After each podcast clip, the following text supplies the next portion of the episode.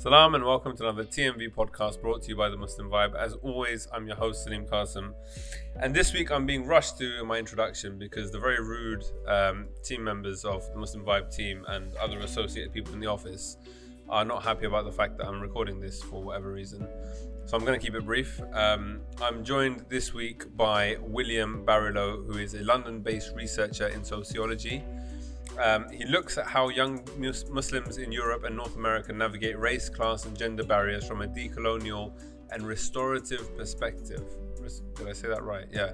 Um, that's just reading off his website. Um, William is a uh, an individual who has uh, contributed to the Muslim Vibe in the past. He's made a series of videos for us. Um, I'm going to put the link in the description. We talk about them a little bit at the beginning. Um, we also talk in the podcast about white privilege and the current academic project that he's working on, um, which kind of looks at uh, reverse engineering what the British establishment has done uh, to Muslims um, and how people are able to and have successfully kind of fought back and, and carved a space for themselves. Um, it's quite a wide ranging discussion, um, and I hope you'll enjoy it.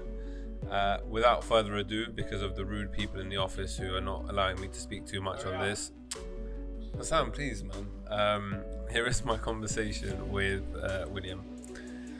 Salam, William. Walaikum salam. thank you, thank you for, for, for joining me on this uh, podcast.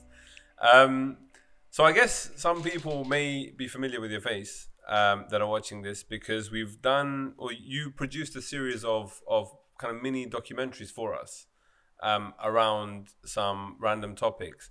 I'm trying to think back to how it all came together. So I think you got in touch with us maybe a couple of years ago, um, and and you had at the time I think we had shared one of your videos, which was around. Um, it was like this robot version of the of the Muslim influencer. Oh yeah, that was uh yeah. Well, Some- okay, okay, so for people that haven't seen that, because I think it's it's hard to actually dig up that video. I struggled to find it when I looked for it last. Uh, what was that? So basically, it was an experiment in the sense that, um, you know, uh, if I can put things this way, uh, as a sociologist, which is my job, uh, my job is to understand why do people do certain things, and um, it's basically like being a psychologist, but for crowds, for movements, for trends. But at the same time, when I started my like my studies, I, as a Muslim academic, there was something like a, for me of a, like a religious duty, because you know, for example, if I talk about a topic, uh, it's between 15,000 and 20,000 words, a chapter of my book or like a, any article. But not everyone has the time to read this and necessarily understand all the jargon and, and stuff. So I consider, you know, knowledge as an amana, that my knowledge is not halal, it's not valid until it's shared. And, you know, so how my question for the start was, how do I make it uh, these topics, complex topics, accessible for most people? And then I got inspired by uh, like you know these like AJ plus uh, videos, um, and I thought, yeah, let's try to do some videos um, in, in a similar way, a very short format with uh, like culture, popular culture references and stuff.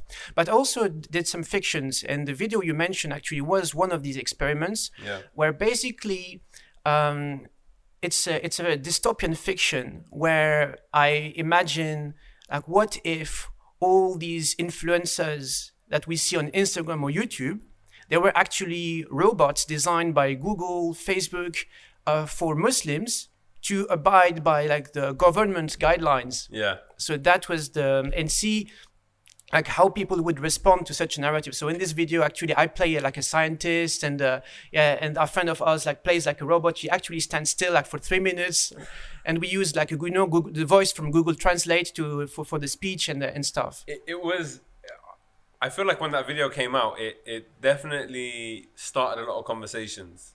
Um, i'm sure it ruffled a few feathers but it also got people thinking and people talking which i'm, I'm, I'm sure was your kind of aim um, behind that in some sense. And then you've also um, and, and I'll, I'll, I'll probably try and put a link to all the, the different videos that we discussed in this in the in the description. But there was also a uh, series um, that we did on the muslim vibe Um, and within that, we so so so we sat down and we kind of mapped out different conversation topics that we wanted to discuss.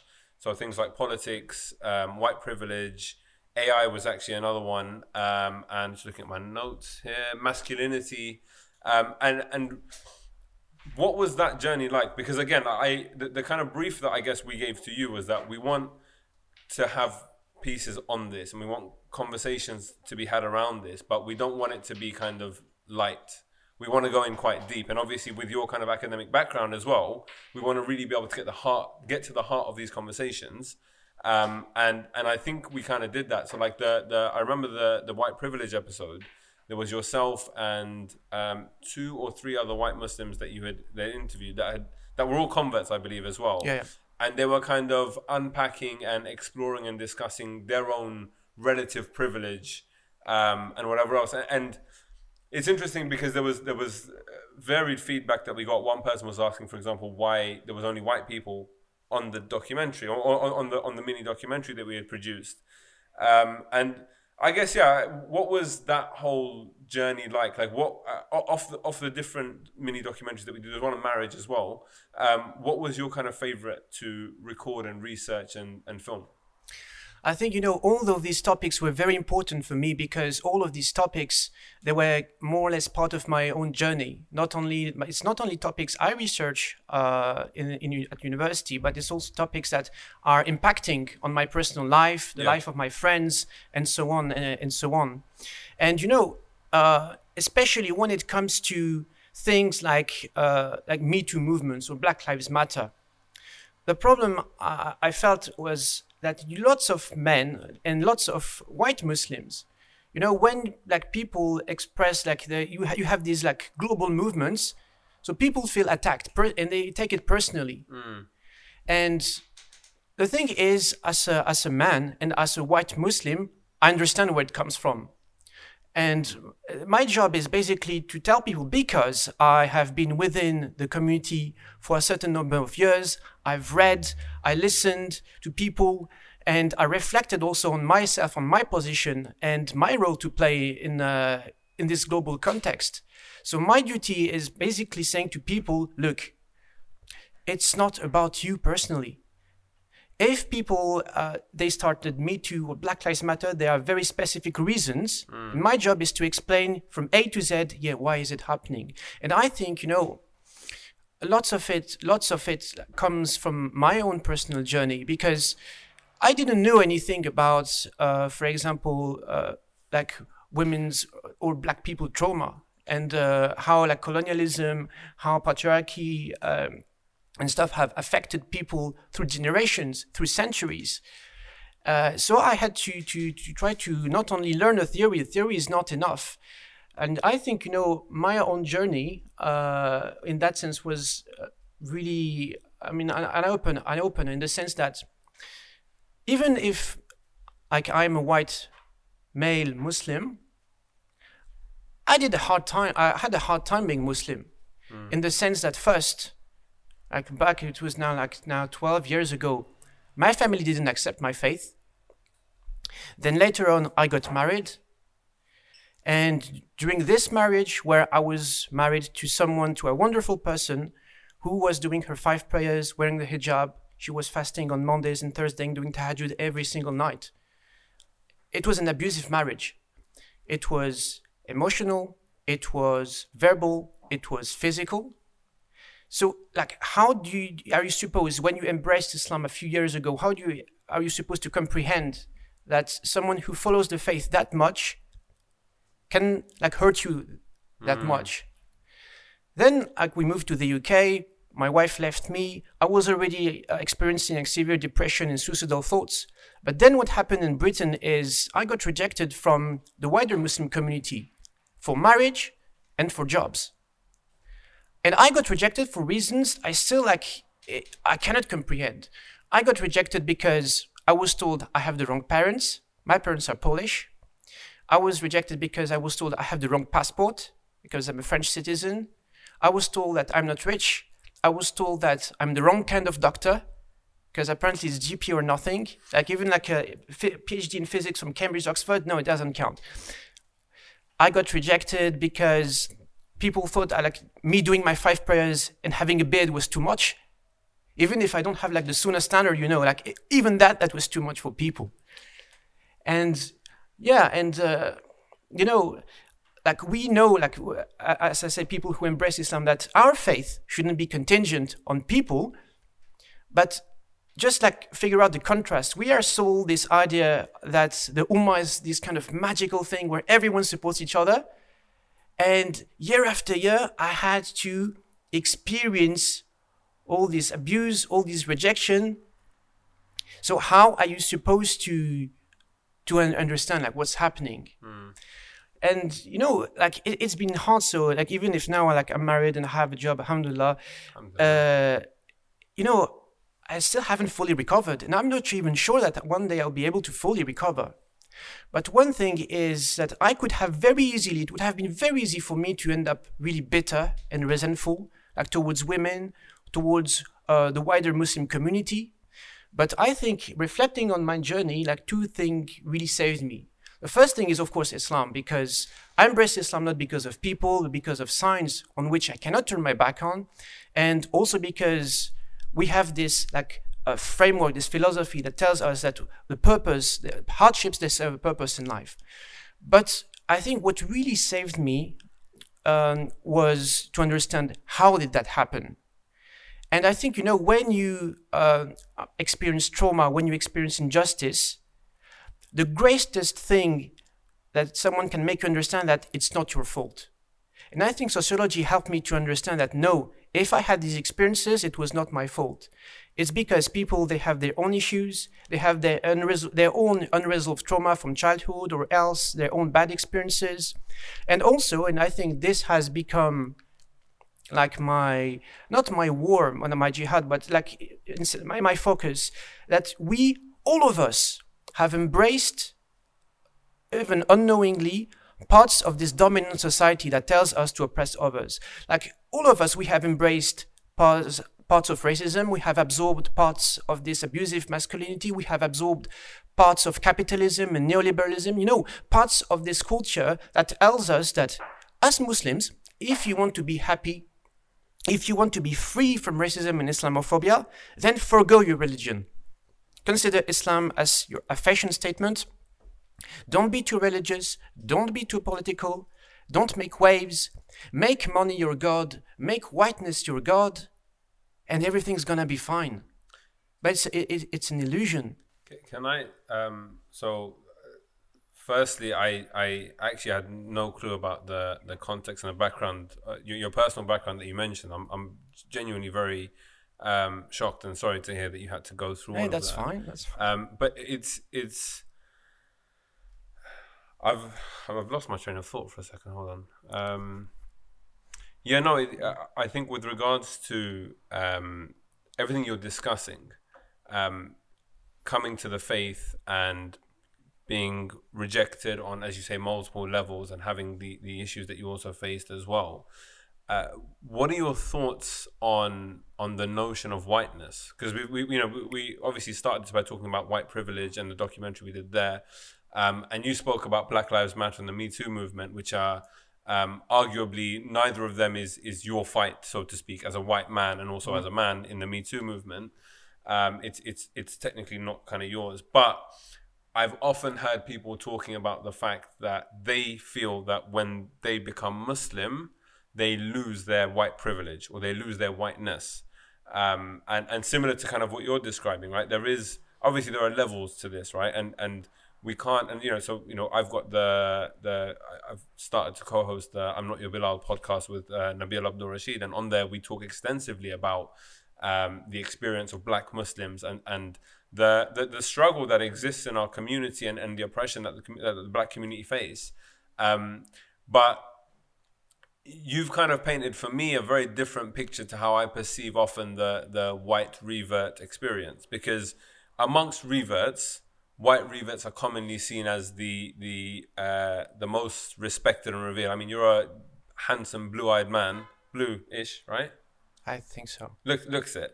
Um, yeah. But like you know, the, the perception would be that like okay, this guy is uh, he, he's he's he's the model revert, um, but the reality is that you've obviously faced uh, levels of, of, of rejection from the community, from externally, and, and everywhere else. What's your perception on, I guess, your own whiteness? So, you know, I think the challenge for uh, like white Muslims and like even like myself, I, what I went through is to understand that when people speak about whiteness, it's about a system. It's not about white people. It's very important to differentiate these kind of things. Whiteness is what has fueled colonialism.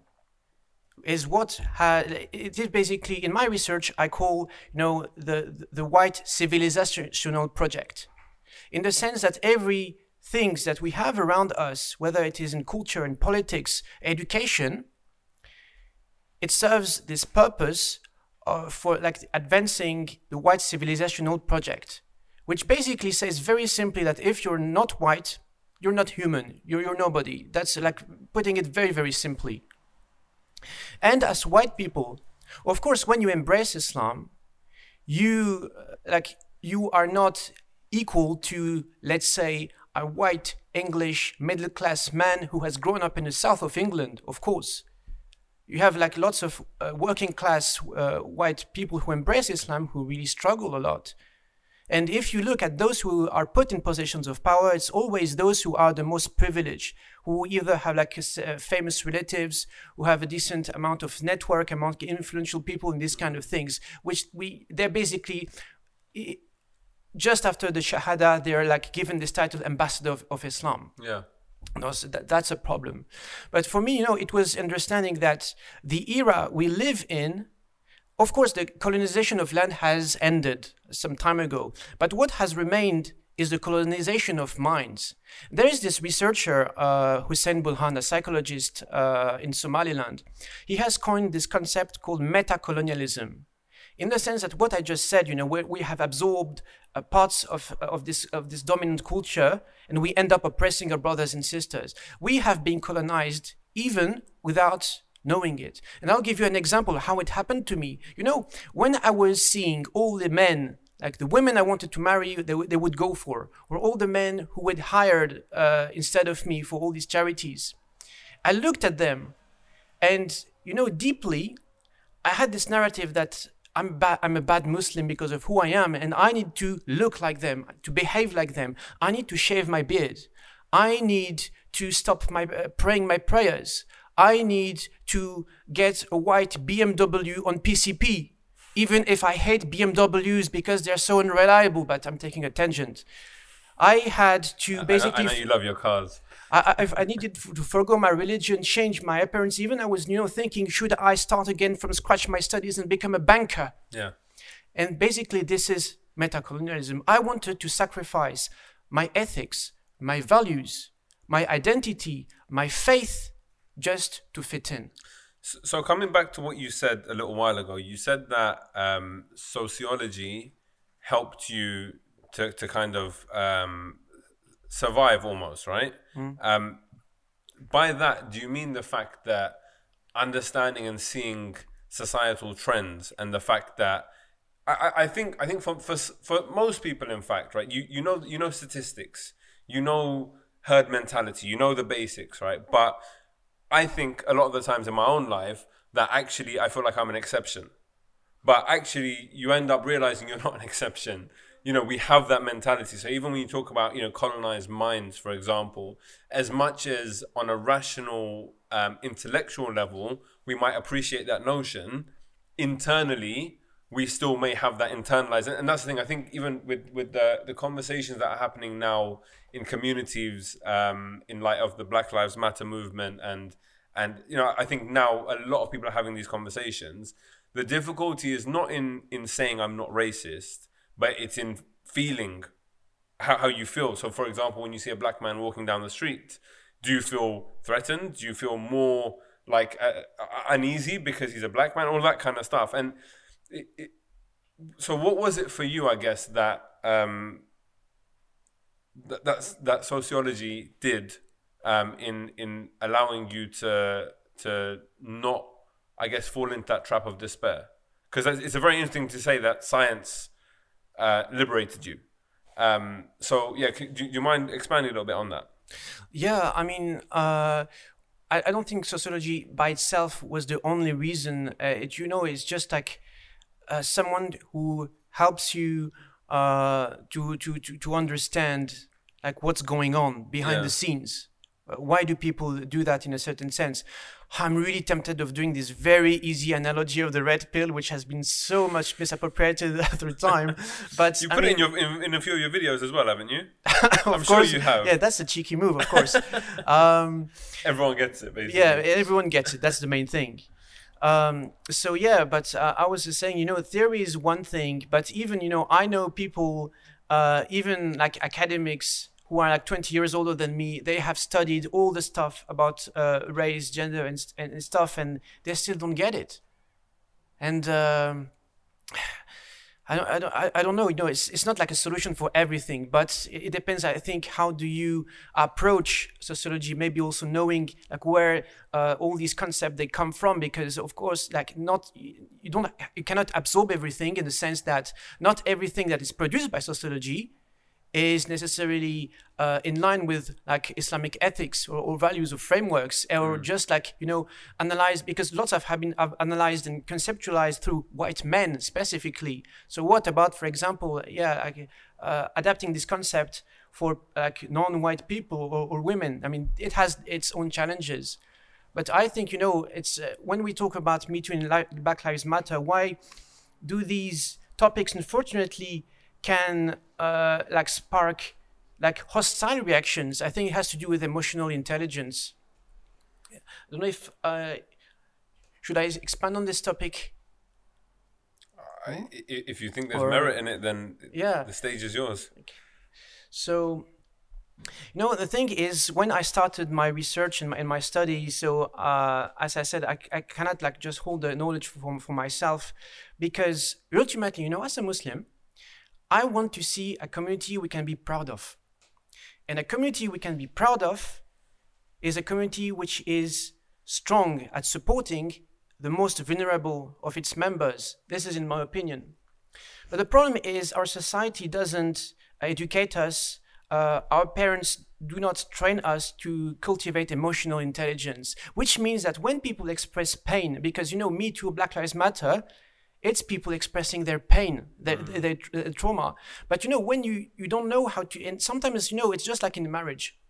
When your spouse has a bad day and is in pain, you cannot expect your spouse to be like gentle and polite and like like worded things like oh you know i had such a bad day i feel so much anger inside of me that's completely utopist but what your spouse expects i mean this is my experience you know you just need, need someone to be there to sit with you and to tell you that look i hear you i believe you and i'm here for you and this is basically as a community, when people heard this is what they expect. But because, you know, we haven't been able, trying to hold this space for people's pain, where just people take it personally and they hate, they, they end up like hating on women, hating on, on black people. I mean, the, the, stuff like I see online for my research, it, it's just like absurd. In, in the sense, you know, people saying that yeah or, or like uh, our black brothers and sisters are basically uh, they are performing they are seeking attention. But i mean i just want to say to people please read we have like so much literature and evidence about like what has been happening for centuries and still we have people saying that th- th- these guys are just You, you know performing what's, what's what's really interesting is that th- there's this weird fascination I feel with invalidating people's lived experiences. And, and and there was one thing that like I remember um, I, I was having a conversation so I'm involved with my kind of local mosque and madrasa um, from like an organizational perspective and and I had a friend of mine who um, was basically from the Somali community. And I come from like a predominantly East African uh, Asian background a bunch of brown people basically. And um, I I had him we, we had a three way call and I was with talking from someone else talking with someone else from the leadership team. And and I asked my friend to just recount his experience of going to the madrasa as a kid and and he said something that from that call it was that we spoke for about an hour, but this one like particular thing that he said really stuck with me. He said. He goes, look, I can't, because the guy was like asking him, okay, so what happened to you at the madrasa? Like, what did people say? What were the teachers? What was it? He goes, look, I can't tell you what I can't tell you what happened, but he goes, I can tell you the feeling. I the feeling has remained, and and that for me was so striking that you know all these years later, and you know how it is. Like when you think of of a good or a bad time or memory or whatever it is, like you remember. Mm. You remember where you were. You remember, you know, what was going on. Like I, I think back. I know it's very trivial, but I'm a Liverpool fan. When Liverpool won the Champions League in 2005, I, I remember what I ate at half time. I remember who was in the room. Like I, I can see that because it was such a vivid uh, memory and, and such a like such a positive emotion for me. And same with negative emotions, right?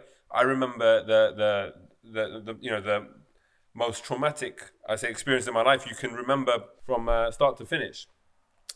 And and it's it, I, I find it unbelievable that people are willing to just brush aside um, other people's things, and, and as you say, eh, eh, brush it off as performative.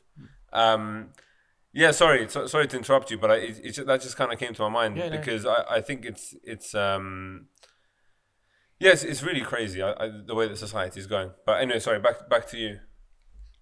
Yeah, you know, so just I, w- I was talking in a relationship like a, like a, in a married couple, and I think you know if we say that like like we, we we are all brothers and sisters yeah like we need to like actually be faithful to what does it mean like we, we don't need like to, to uh, be being being against but you know the problem is now our, our, in our society we just have forgotten i think that uh, as human beings not even as muslims mm. we are supposed to be khalifa we caliphs like we are we're literally given all the people all the things around us for us to take care of them because like everyone from, from comes from God. And in the same way, you know, what I find um, really sad is that not only like people are just like are, ready to antagonize, but it's like, you know, the biggest strength of the Prophet ﷺ was his ability to turn his greatest enemies into the greatest supporters of Islam just like Abu Sufyan and some others. But it's like our society has completely forgotten the concept of Abu Sufyan. You are either with us or with uh, against us. Mm. And we have to be very honest. So this kind of mentality can uh, like is very toxic. It's either you can find it in some like activist spaces, like all these people, what we, we call like uh, social justice warriors, but at the same time in like very conservative spaces like the alt bros like people are falling into their own traps and we end up in this like paradoxical situation where by denying women uh, a voice we end up burying the very daughters that islam came to save from an early grave by denying a hearing to our black brothers and sisters we are putting back on them the chains of jahiliyyah it's just like you know uh, if i can do a star wars reference obi-wan kenobi saying to Anakin Skywalker, You have become the very thing you swore to destroy. And actually, you know, like talking about fiction, I think there is a really powerful parallel you can make uh, between Star Wars and the Ummah nowadays, in the sense that if you remember the story of Anakin Skywalker, there is a very solid fan theory online which says that Anakin Skywalker could have been prevented from being Darth Vader if and only if the Jedi Ummah was there to support him.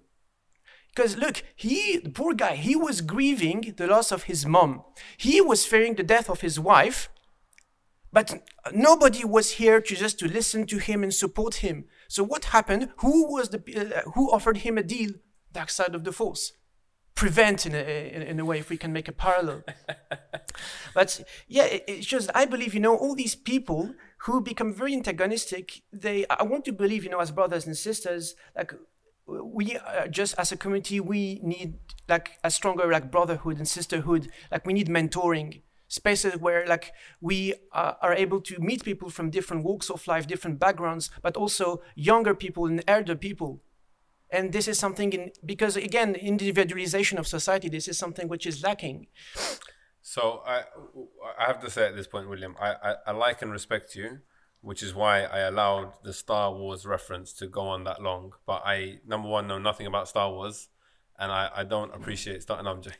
It's fine, but completely over my head. I'm sure someone out there listens to that and knew what the hell you were saying.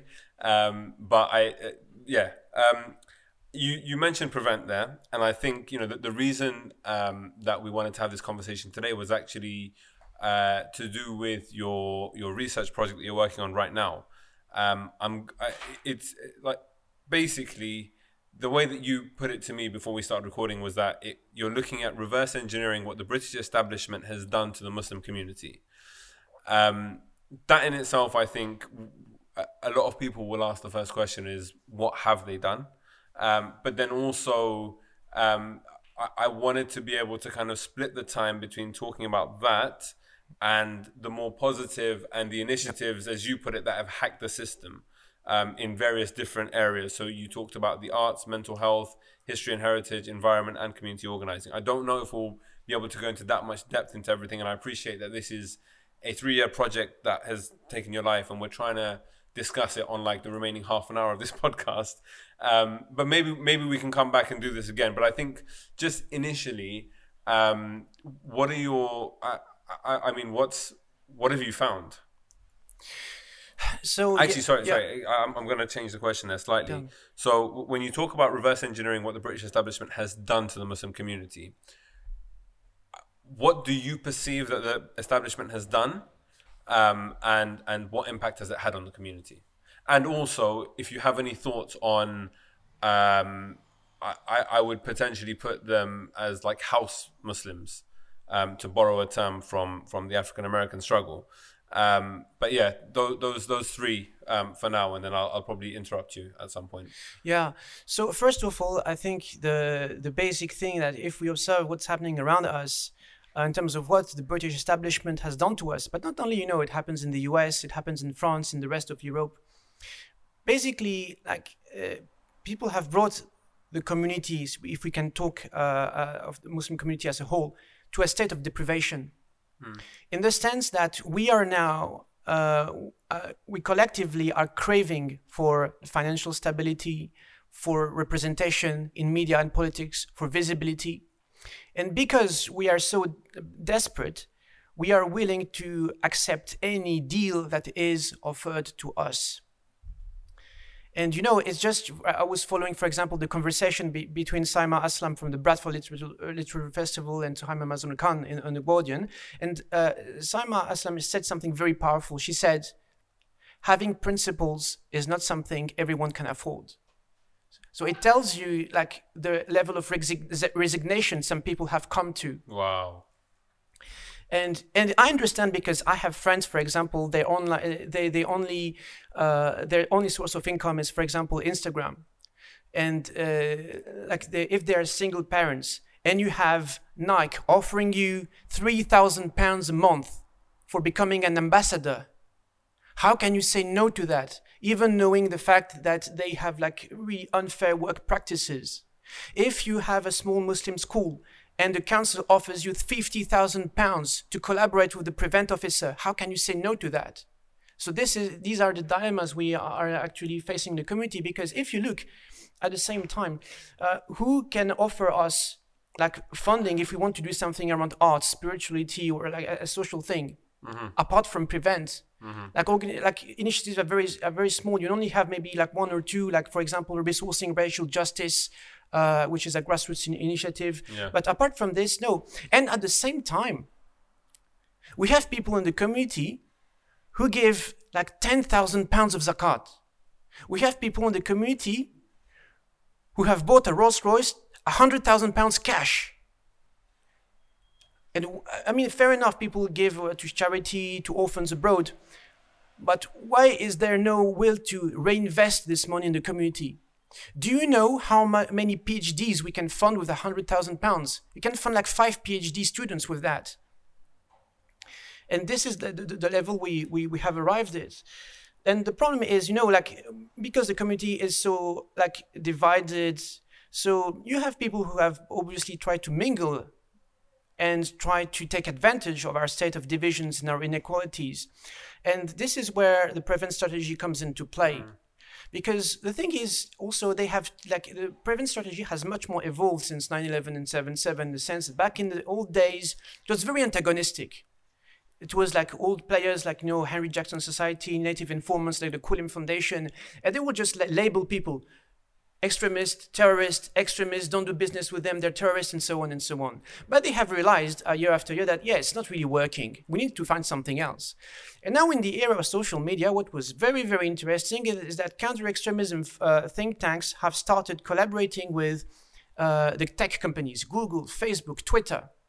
You even have like a counter extremism think tank, they gained access to Facebook Messenger to, to prevent extremism, meaning that they could uh, not only intercept our conversations, but they could intervene in real time if they thought there was a threat. So it raises lots of questions about surveillance, data collection, data privacy.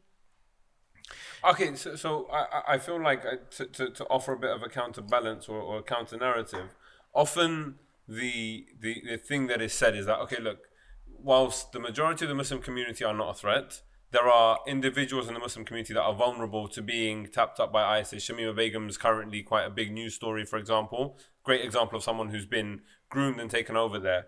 So, what's wrong if me and you are chatting on Facebook Messenger? I'm just I'm just catching up with you. We're chatting about whatever. So what if someone's reading that? Like, so what if our privacy is being invaded? Like, there is a potential threat because I might, for example, the TMV might be a front for God knows what, and you might be a, a, a, well, you are a revert who is potentially vulnerable because blah blah blah. So like th- they have to protect us. No. Yeah, this is their narrative. But the problem it poses is uh, when you ask the question, where is the red line? From when are you considered like a good Muslim, and when you start becoming a bad Muslim? In the eyes of counter-extremism strategies. And if you look at the literature, so there is like documents which have been uh, uh, like written by the U.S. government back in the days, you know, like uh, in the early to, uh, 2000s, about like very precisely and openly saying like who is a good Muslim, who is a bad Muslim, with whom the government should deal with, and whom they should avoid. Where did you say blacklist. this was from? In the UK or US? The US. The US. It was engineered by the US, but like now, even like in, in mainland Europe, like uh, people have adopted the same guidelines because you know, like all the research comes from uh, the same same places, and in, in these documents, it was clearly said that a good Muslim were those who were like not too political, not too religious, who were uh, like invested in business, who had positions of influence, and um, and yeah, just you know the classic narrative: don't make waves, make money. That, that basically that's like in a nutshell like what uh, a good Muslim is according to, to these documents. So I I think it begs the question then around because um, I think social media for me is is the place that people are going to be inspired to look at their role models and follow people and whatever else. The kinds of individuals who are potentially pacifying Muslims from within the community, serving as materialistic role models, business entrepreneurs, um, but lack the the the moral, ethical stuff. Um, what do you make of them? Like, do you think that these individuals have been duped by the system, or that they are somehow a part of like a wider network of let's pacify Muslims? You know, when it comes to individuals, it's, it's very hard because the system has become so pervasive and subtle. It's very, very hard even to, to, to detect when, like, uh, yeah, I'm getting in a government trap. For example, you know, you heard of scandals of, for example, Umasonic. So this is a case of what is called astro astroturfing. So when the government engineers like initiatives that pretend to be from the community but, but are in fact uh, like controlled by the government to serve a specific narrative in, the, in, the, in, in that case a counter-extremism narrative. And now you have programs for example projects like you know youtube creators for change. Yeah. So this is counter-extremism funded. There's a think tank pouring money in, into it.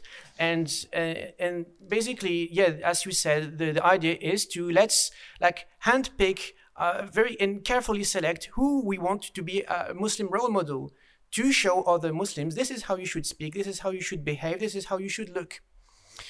but I'm not even sure, you know, people who get involved in these schemes, they, they are aware because we are in a, in a, in a, in a era where we don't have time. We don't even have time to just sit and reflect, like, and, and, and like wait the consequences of what am I doing and do the proper research because like things are becoming less and less transparent, unfortunately.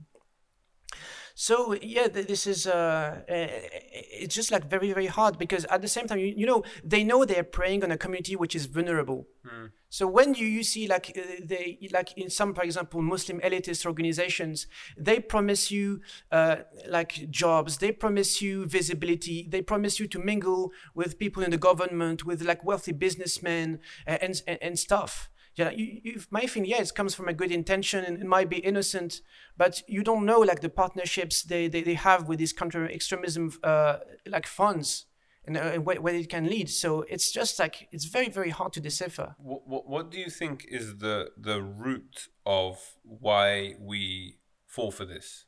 Um, and what I mean by that is like I, like I've I've spoken to someone, for example, who's involved with an organization um, that takes government funding for projects and whatever else and and and we were having we were having a similar kind of conversation. He was obviously saying, "Oh, you know." His argument came down to similar to what the Bradford Literary Festival um, response was. He was like saying to me that, oh, you know, when you have staff to pay, and you have overheads sometimes and you want to keep the, the lights on sometimes you have to take jobs or you have to do things that you don't necessarily want to or don't feel comfortable with and i'm just thinking well then don't hire so many people. You know what i mean? Don't have such a big office or whatever it might be metaphorically speaking. Um, and for me, like I feel like there's there's that side of things where people are are willfully, in my opinion, turning a blind eye to the the moral issues with what they're doing. Um, but then you also have people who are like like the Bradford Literary Festival is a great example where people signed up to it not knowing and not appreciating um, the background and, and, whatever they saw as being problematic. Suhaiymah is an example of someone that when she did see it, she spoke up and, and she withdrew her support and withdrew her attendance. And I think many other people did off the back of that as well. Um, but that created like this whole kind of thing. But then you still had um, influential Muslims turning up to the event and showing their support and, and being a part of it. Um, and it becomes very difficult because there's also like talk of virtue signaling and everything else. And I, I think yeah, you know, for, for the majority of of Muslims, we just want to like walk around and not have to like character reference and check every single person, every organization. You just want to assume the best, right? But I personally feel that a lot of people, and I know people, I, have met a guy um, who, who, in fact, even works with Prevent. Um, and this is so I, I'm I'm personally very anti the prevent agenda in all shapes and sizes and forms of it and whatever else. But I remember meeting this guy and like having a, a, a conversation with him, and I asked him, I'm like, listen, do you like hand on heart, 100% believe that what you're doing is is right for the Muslim community and that you're you're helping the Muslim community? And in fact, at the, at the, the, the same uh, the same weekend, I met somebody who uh, in America um, was also working. I can't remember it was Homeland Security or whatever it was, and and he was basically telling me that like for him, the guy in America, he was saying that he was able to essentially do la- damage limitation. So if it was just a bunch of non-Muslims in the room trying to enforce this, then it's going to be chaos and they will clamp down on us like we've never seen before. And I mean, look at places like France as an example with the burqa and everything else. And, you know, the general anti Muslim sentiment that's pervasive throughout Europe, pretty much, right? Um, I think we, we, we, we have it bad here, but it's, it's a lot worse in, in, in other parts of, of the world, I believe, anyway. Um, but what he was. Um, what, what they were both saying essentially is that you know we feel that without our presence, without our involvement, this would be 10 times worse. Do you think that's a justified stance? No, because we have historical examples that unfortunately this like uh, damage limiting uh, stance doesn't work. Like, so what, okay, so what does work? What's what's the response? So uh, according to what I've seen, because I followed people who uh, like have de- decided to stand like uh, their own ground and their own values. Mm. And the thing is, like, we need it's very difficult, but we need to have the like build back the confidence. It's because like our self-esteem is so low that we are ready to accept these deals uh, and like a lot of it comes from our, our need for validation. But when you seek validation, as uh, uh, uh like I spoke in the, in the like our videos, you basically give power to someone else.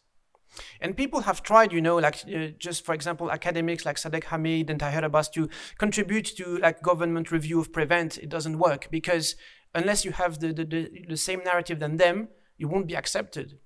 But uh, what I mean by like confidence is, you know, it's something rooted in our spirituality in the sense of uh, the notion of tawakkul trusting Allah that it's to be okay if you stand your ground. And I have one of my favorite examples is a friend of mine. So her name is Farah Azam. She's uh, like an entrepreneur and uh, she does like henna designs. And uh, she's a single mother. She once was offered uh, a commission by a very famous alcohol brand to do designs on alcohol bottles for like several thousands of pounds. So again, like how can you say no to that? And she could have said, yeah, you know, I'm just doing, I'm not like selling it. I'm just doing the design on the bottle. Could have been fine. It's, it's fine for some people. But she standed firm. She said, no, I'm not gonna even contribute to, to this. And a few days later, subhanAllah, she was offered even a better deal from a more famous company uh, in a completely halal way. So you have these kind of stories, and like even if we look back to history, you know, it always pays to, to, to stand your ground. But the problem is we have not been raised with the confidence of, of, of like saying, yeah, I, we don't have the, the consciousness of we have a power in saying no. Like, and it is maybe at the moment, maybe our, our, our greatest force. And in my work, uh, I look at organizations and initiatives which are not necessarily popular. Mm. You may never hear of them in the media, but they still do their work because they believe it's important. Can, can I just before we, because I, I, do want to hit, talk about the organizations yeah. and, and, come to that, but the, the, example of Farah that you mentioned, uh, that's like it's really good to hear that that she basically did that and whatever else. But I, I think from my own experience is that you don't always get that magic phone call two days later, but there's a certain power in respecting yourself and your own principles and morals and saying no. That in itself is the reward. Do you know what I mean? Like, because I, I, I, I fear that someone's going to hear this and be like, okay, I'm going to turn down this gig. And then they'll be like sitting by their phone waiting two weeks for like this magic phone call that might not come. But I, I think in itself, just having principles and being able to stand by them. It's interesting, like again, comes comes back to what was said earlier about like, you know, principles are not something that everyone can afford. Um, and there's this notion, and it's when we talk about tawakkul, I, I, I, don't think tawakkul is necessarily like God's gonna fix everything.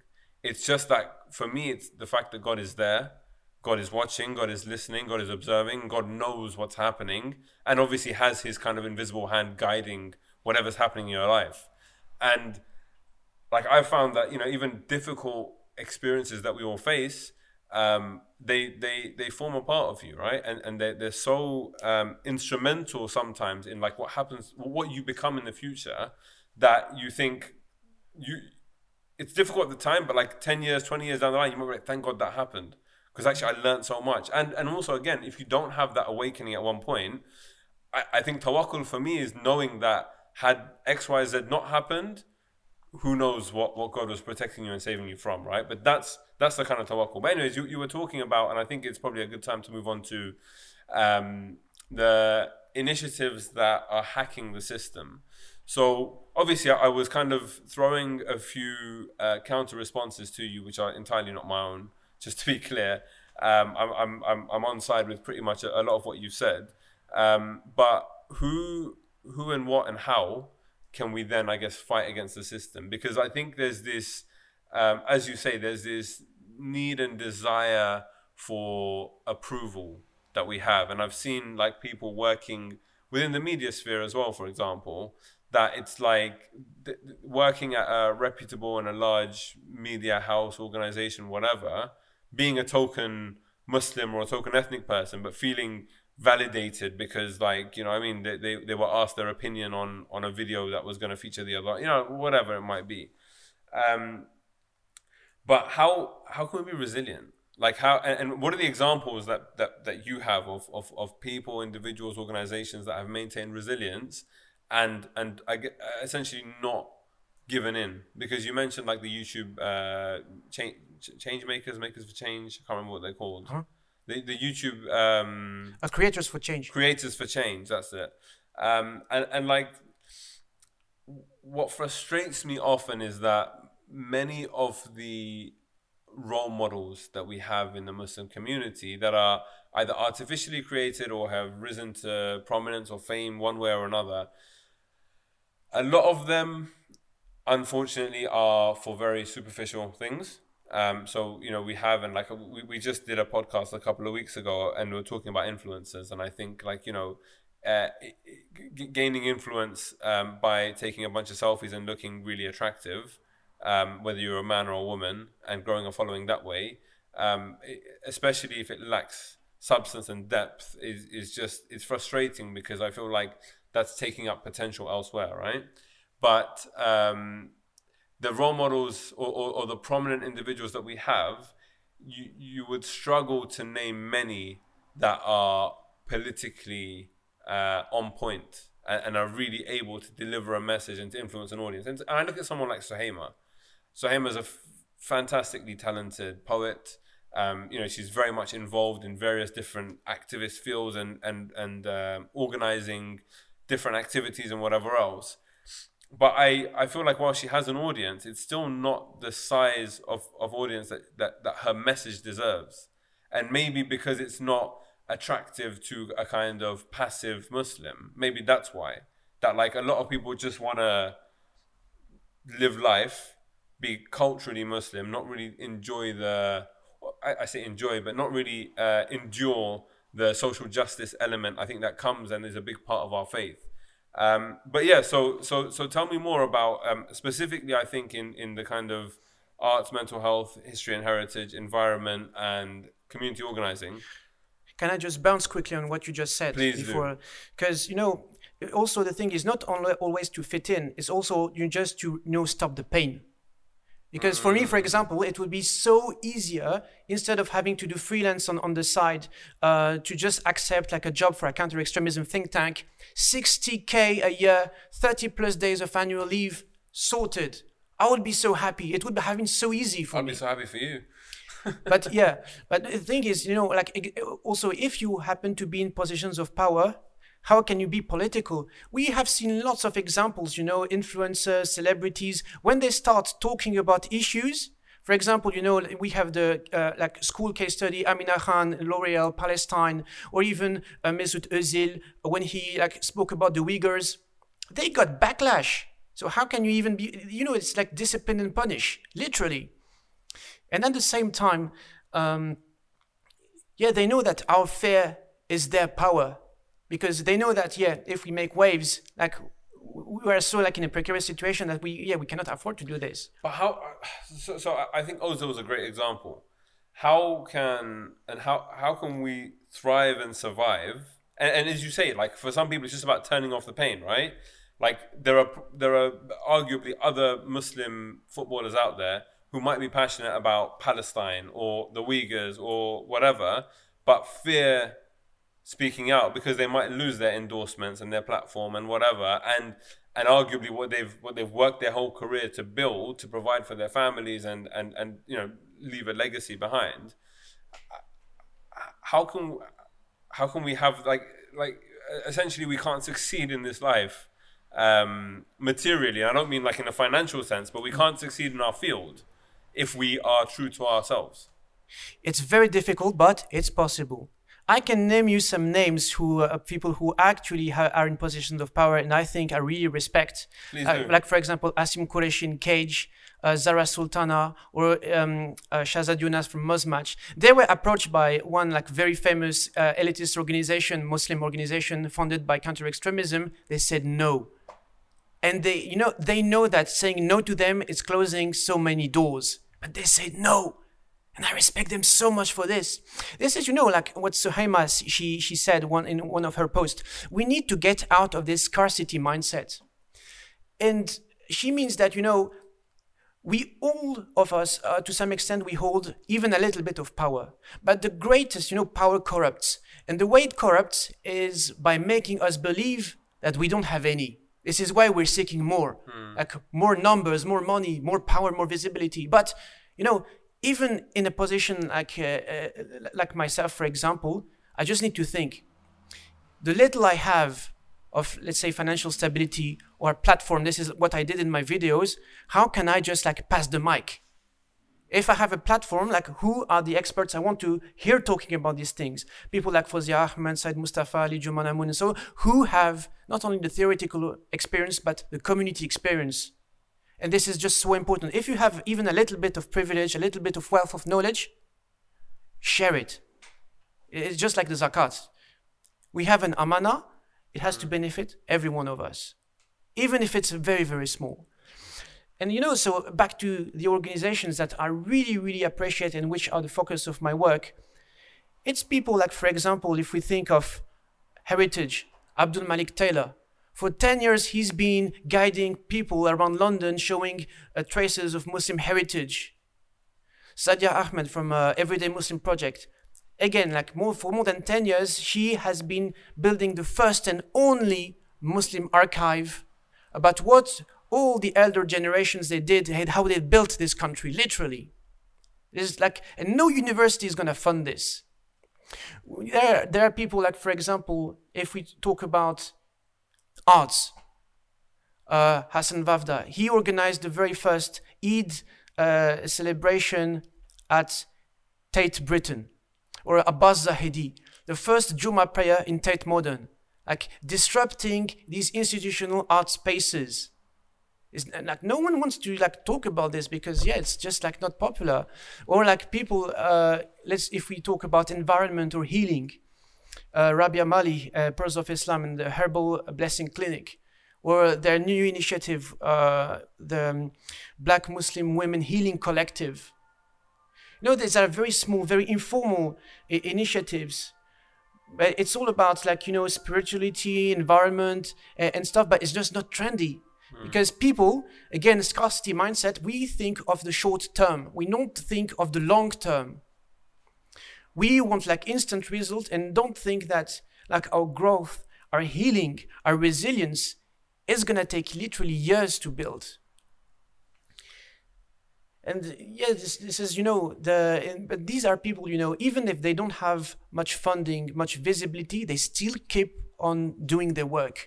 No matter what people think, and I've always found there's like a, a, a really fascinating resilience. Um, like, uh, is it Abdul Malik? Abdul Malik Taylor, Abdul yeah. Malik Taylor. I, I, I randomly bumped into him. I didn't know him. I'd never. I, we had we had exchanged emails like years before this, but a, a few years back I was in uh, Chicken Cottage in in Holborn. Uh, if, if anyone from Chicken Cottage in Holborn is listening, we appreciate free chicken wings. Both myself and William are, are, are fully down for business um, anytime. So yeah, so I, I was sat there, and and if, if anyone's been to the Chicken Cottage in Holborn, it's like there aren't individual tables. It's like rows of tables, and you, Yeah. you're sat next to random people. And I don't know how, like, I was sat opposite him. I was on my way back from work, and I was tired and whatever. Was he wearing his hat I can't, re- or not? I can't remember to be the red one then. I can't remember, but like we got talking, and and I, I I told him, oh yeah, I'm involved with a project called the Muslim Vibe, and he's like, oh, I run this thing, and then we realized that actually we had exchanged emails like well before that about God knows what. Um, but but ever since then, like I always see him at random events and random places, and, and like the, the, the, I I don't know why we never have ice cream vans in our area, but they decided to come out today. It's a, it's a hot day today, to be fair, but um, yeah, so uh, there's a certain resilience amongst um, a few people that I've seen in the community um, that you'll see every now and again at events, and, and you'll you'll see their names mentioned online. So like Asim Qureshi is a great example. We had Asim on the podcast a while ago, and until this day, there are a few podcast episodes that I get constant. Uh, well, I, I get recurring messages about from random people, like in my own network. Six months will pass between, and then all of a sudden, someone will mention me like, "Oh, I just listened to this podcast; it was amazing." Asim's one is an example of that because he approached um, activism from a perspective of um, God God centricity almost, which is something very novel and and different for a lot of people. And, and like his book, have you read his book, A Virtue of Disobedience? yeah. So so in that book, I was I was quite surprised almost to see that he was so able and willing to approach social justice and activism from a religious lens and perspective, quoting the Quran, talking about examples of the prophets, because there's forever been, I think, a disconnect in a lot of people's eyes with regards to um, activism and mosque. And he talks about it in the book as well, right? Um, and for people that are listening to this, I definitely encourage number one, reading the book, but also, you know, if you want to taste it, listen to the podcast that I did. I have to shout out. Obviously, it's my podcast.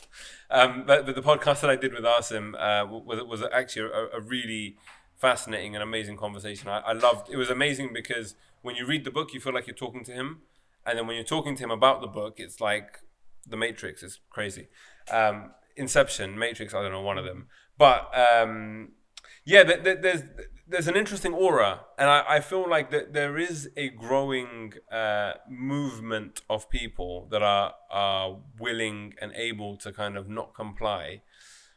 But then it, it for me, like when you said just now that it's it's gonna take time, like our healing and our our the process is going to take years and, and, and i think and i i forget this sometimes because i want everything to be fixed now i'm a utopian kind of guy but then I realized that actually it's, it's going to be a long, long journey. Um, and, and, like even with the Muslim vibe, I see it as providing a space, but it's we're only at the beginning.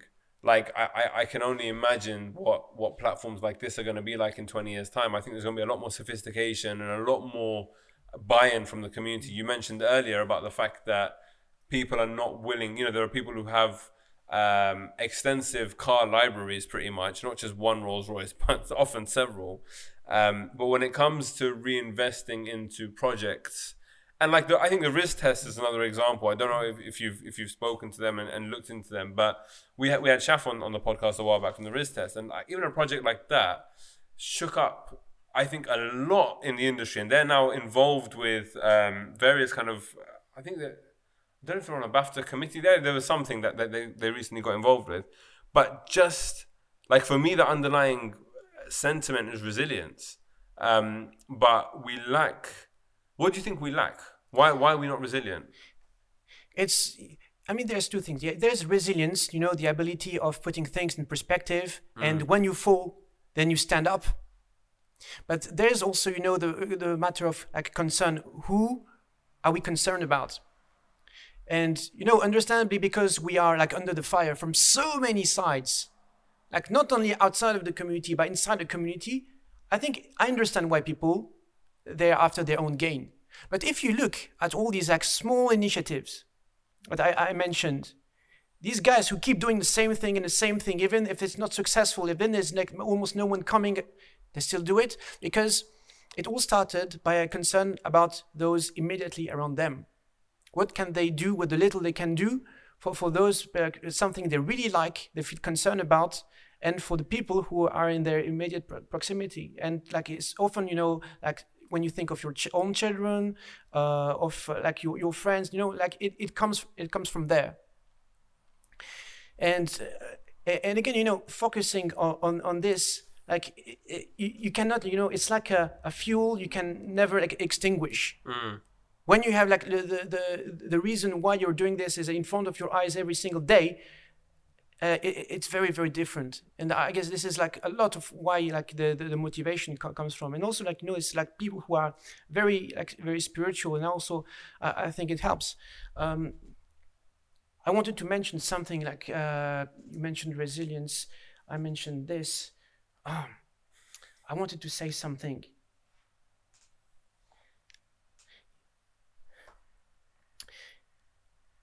I have a blank. And uh, I, I, you warned me. You warned me that this is going to happen, and it did.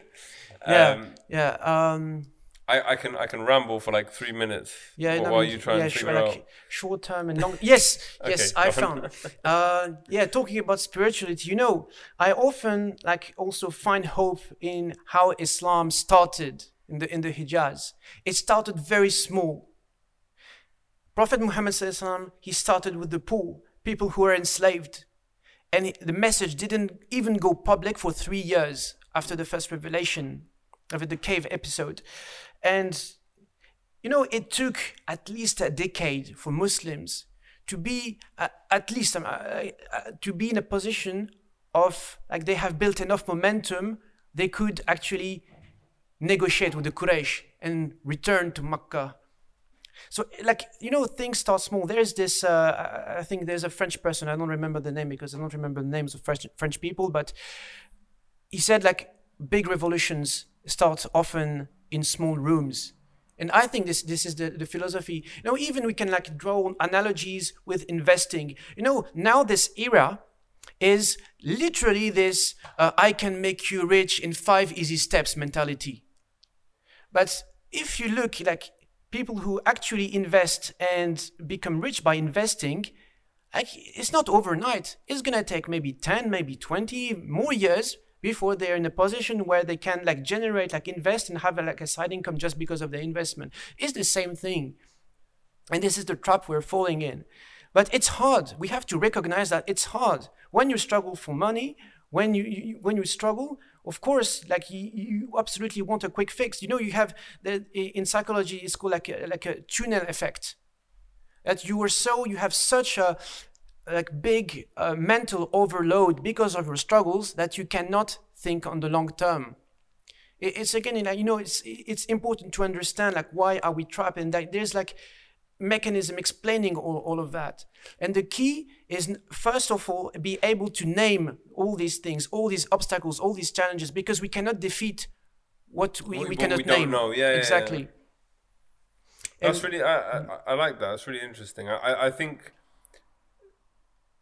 reflecting on, on my own um, experience with this stuff, I I feel like it's very difficult and maybe i probably haven't fully done the exercise of like identifying all of the different um, obstacles that we face if we can call them obstacles. Um, and and i guess yeah only once you've done that can you begin to tackle one by one. And, and i look at that not even from like a societal but even like an if, if we talk about god and getting closer to god uh, we have to do like a like a full body service um, I know you like your cars, so uh, I can try and talk about MOTs and stuff. I don't know, um, but you know, you know, we need to we need to assess ourselves from top to bottom and like almost identify what, what the what the problem checklist is, and then we can start to work on them one by one, right? Whereas if we just try and say, all right, I want to get here, but actually the vehicle, which is your yourself, is not fine tuned. Is that a car analogy? Yeah, whatever. Yeah, okay. It's not it's not polished. Um, enough enough to get you there, we're going to struggle, right? Um, so you know, I, I think that's that's really interesting. Look, I I'm I'm conscious of time. Um, we've we've we've just gone over the kind of hour mark. Um, I I'm sure there's more we can discuss, and I think we should probably sit down for a part two once you've finished writing. Um, when the book will be out. Maybe. When the book's out, and, and, and I know that you're also going to be doing more stuff and writing articles that are going to be uh, targeted towards lay people like myself. Um, and maybe we can pick up some of the conversations that come out from that. Because I think this stuff is really important. For me, especially, I, I feel like so there are certain portions of the Muslim community that um, either through ignorance, negligence, deciding to turn a blind eye, or just being so caught up in everything else, don't necessarily look at and see the wider implications of what's happening and what the prevent agenda is doing, for example, and what uh, Muslim individuals who willingly engage with the establishment, what that kind of leads to, and and I guess the state of things for Muslims. Um, and even I don't fully know the extent of it, but I feel like yourself as someone who's researched and studied, and like this is pretty much what you've been working on for the last few years. It's important that uh, if, if if you give it to us, that we have access to you and, and the wealth of knowledge. And as you said, like you know, you want to be able to share what you have. So I think let's definitely look and do, do this again um, and, and, expand further. Okay. Is there anything else you want to say? Any burning points you want to make? you check. can compliment me on my car analogy earlier if you want. Yeah, we could talk like uh, about cars. No worries about. I, I don't want to talk about uh, cars. I'm, honestly, I'm, I'm so good. I have a French car, by the way. I know you, don't, you don't like pronouncing French words. It's a, it's a Peugeot. Is that French? Yeah, right? good luck with that. Okay. if I have any problems, I'll come to you. Um, but yeah, a- anything you want to add? I think I'm good. Uh, yeah. Yeah. There's nothing I can think about right now. No. Okay, that's good. Um, thank you very much. I, I enjoyed this as much as I thought I would. um, which is a lot, by the way, just to be clear. Um, and yeah, let's definitely have you back. I, I think, as I said, like the, the, the videos that we did, I, I love the videos and I love your, your video style. Genuinely, I've told you this off off air, but I might as well tell you now as well. It's there's like a certain realness and freshness to it. So like the AI video that we mentioned right at the beginning, um, and even the videos that we, we did for TMV, there's you have this ability of kind of using um, stock movie footage um, and making points that are relevant to today. I actually I, I feel bad a little bit, but I asked you to tone down the references to like contemporary Muslim individuals and figures in, in the series we made for TMV. But you kind of don't hold any punches in other videos that you've made. No, I mean, you know, it's like, you know, because, you know, even, you know, structures like, uh, let, let's say, you know, charities or these like prevent volas, they, they are colonial agent. They, this is what they are. Mm-hmm. At the same time, we need to understand that they're victims of the system as well. This is why you know, like as horrible as they are, I cannot hate them. It's not like, of course, we need to hold them to account. Yeah. But at the same time, uh, we also need to think of ways for us to improve as a community. You know, it's the whole thing of cancel culture fair enough we have like uh, organizations like uh, making people redundant once they make sexist or racist statements. But what happens next? You know you have the standard apology we swear it's never gonna happen again. But it's been 10 years of happening again and again and again. Why? Because the same people they go to some other charity, some other tv stations they do the same mistakes with some other people and we don't have like a community or like a system like uh, like a safety nets for actually for people to grow from their mistakes and understand like why what you said was harmful. What is the mindset behind this? And what how should you say things and how you should you should, you should think to take be like a true caliph a, a khalifa for the community a steward? I've always said one thing, um, and, and, I stand by this, especially in light of this kind of uh, cancel culture and social media and whatever else. Whenever I've seen someone say or do things something problematic that I know personally, and this I would extend this to you as well. I haven't called you out on anything, but if I saw you say something problematic, my first instinct would be to call you yep. or to message you, mm-hmm. and and I feel like because of this guilty by association and trial by social media environment that we live in, people are scared. So like if I am am seen to be like you know if, if I if I tweet you or whatever or we're, we're seen to be friends, suddenly people are like deleting their history and mm-hmm. and there's like you know there was one recent incident where someone um, had had a, had a bit of a a, a social media um, shit show surrounding them, and one of their very good friends basically posted a picture online and was like these are my day one guys. Anybody else doesn't exist in my life. Essentially disowning this guy mm. a little bit, right? And distancing himself. And and we're so quick to do that. And I'm sure I'm sure these guys had conversations behind closed doors and whatever else. But social media has become such a, a disease in that way. Like, um, yeah, I, I, I don't want to go off on a rant about this because I, I, I do want to end this, but maybe next time we can we can pick up on, on talking about social media and move on from there. Um, but I want to thank you for, for coming in and doing this podcast well, and for the videos that you've contributed in the past and hopefully will continue to do going forward. Um, and keep up the good work. I, I, I love um, I love all your work to be honest and your Facebook statuses. I love seeing the despair in your statuses as you describe the, the, the process of writing this book and how painful it's been. Um, no, but I wish you all the best. Thank you very much, William. Well, thanks to you, Salim. So that was my conversation with William. Um, I think we covered a lot of ground in uh, in the hour or so that we were talking, and I think there's a lot more that we could have discussed. Um, but I, I, definitely think that we should we should have a part two um, and, and and jump into to some of that stuff a little bit later on. Um, that's it. We're hopefully working on some uh, another video with him and potentially like a, a, a series of videos coming out um, in the coming months let's see what happens with that. But thank you guys for listening. Um, be sure to subscribe if you haven't already to the Muslim Vibe podcast. Give us a five star rating if you're already subscribed, and tell your friends and, and family and whatever else. That's it. I'll see you guys uh, next week. Thank you. Bye.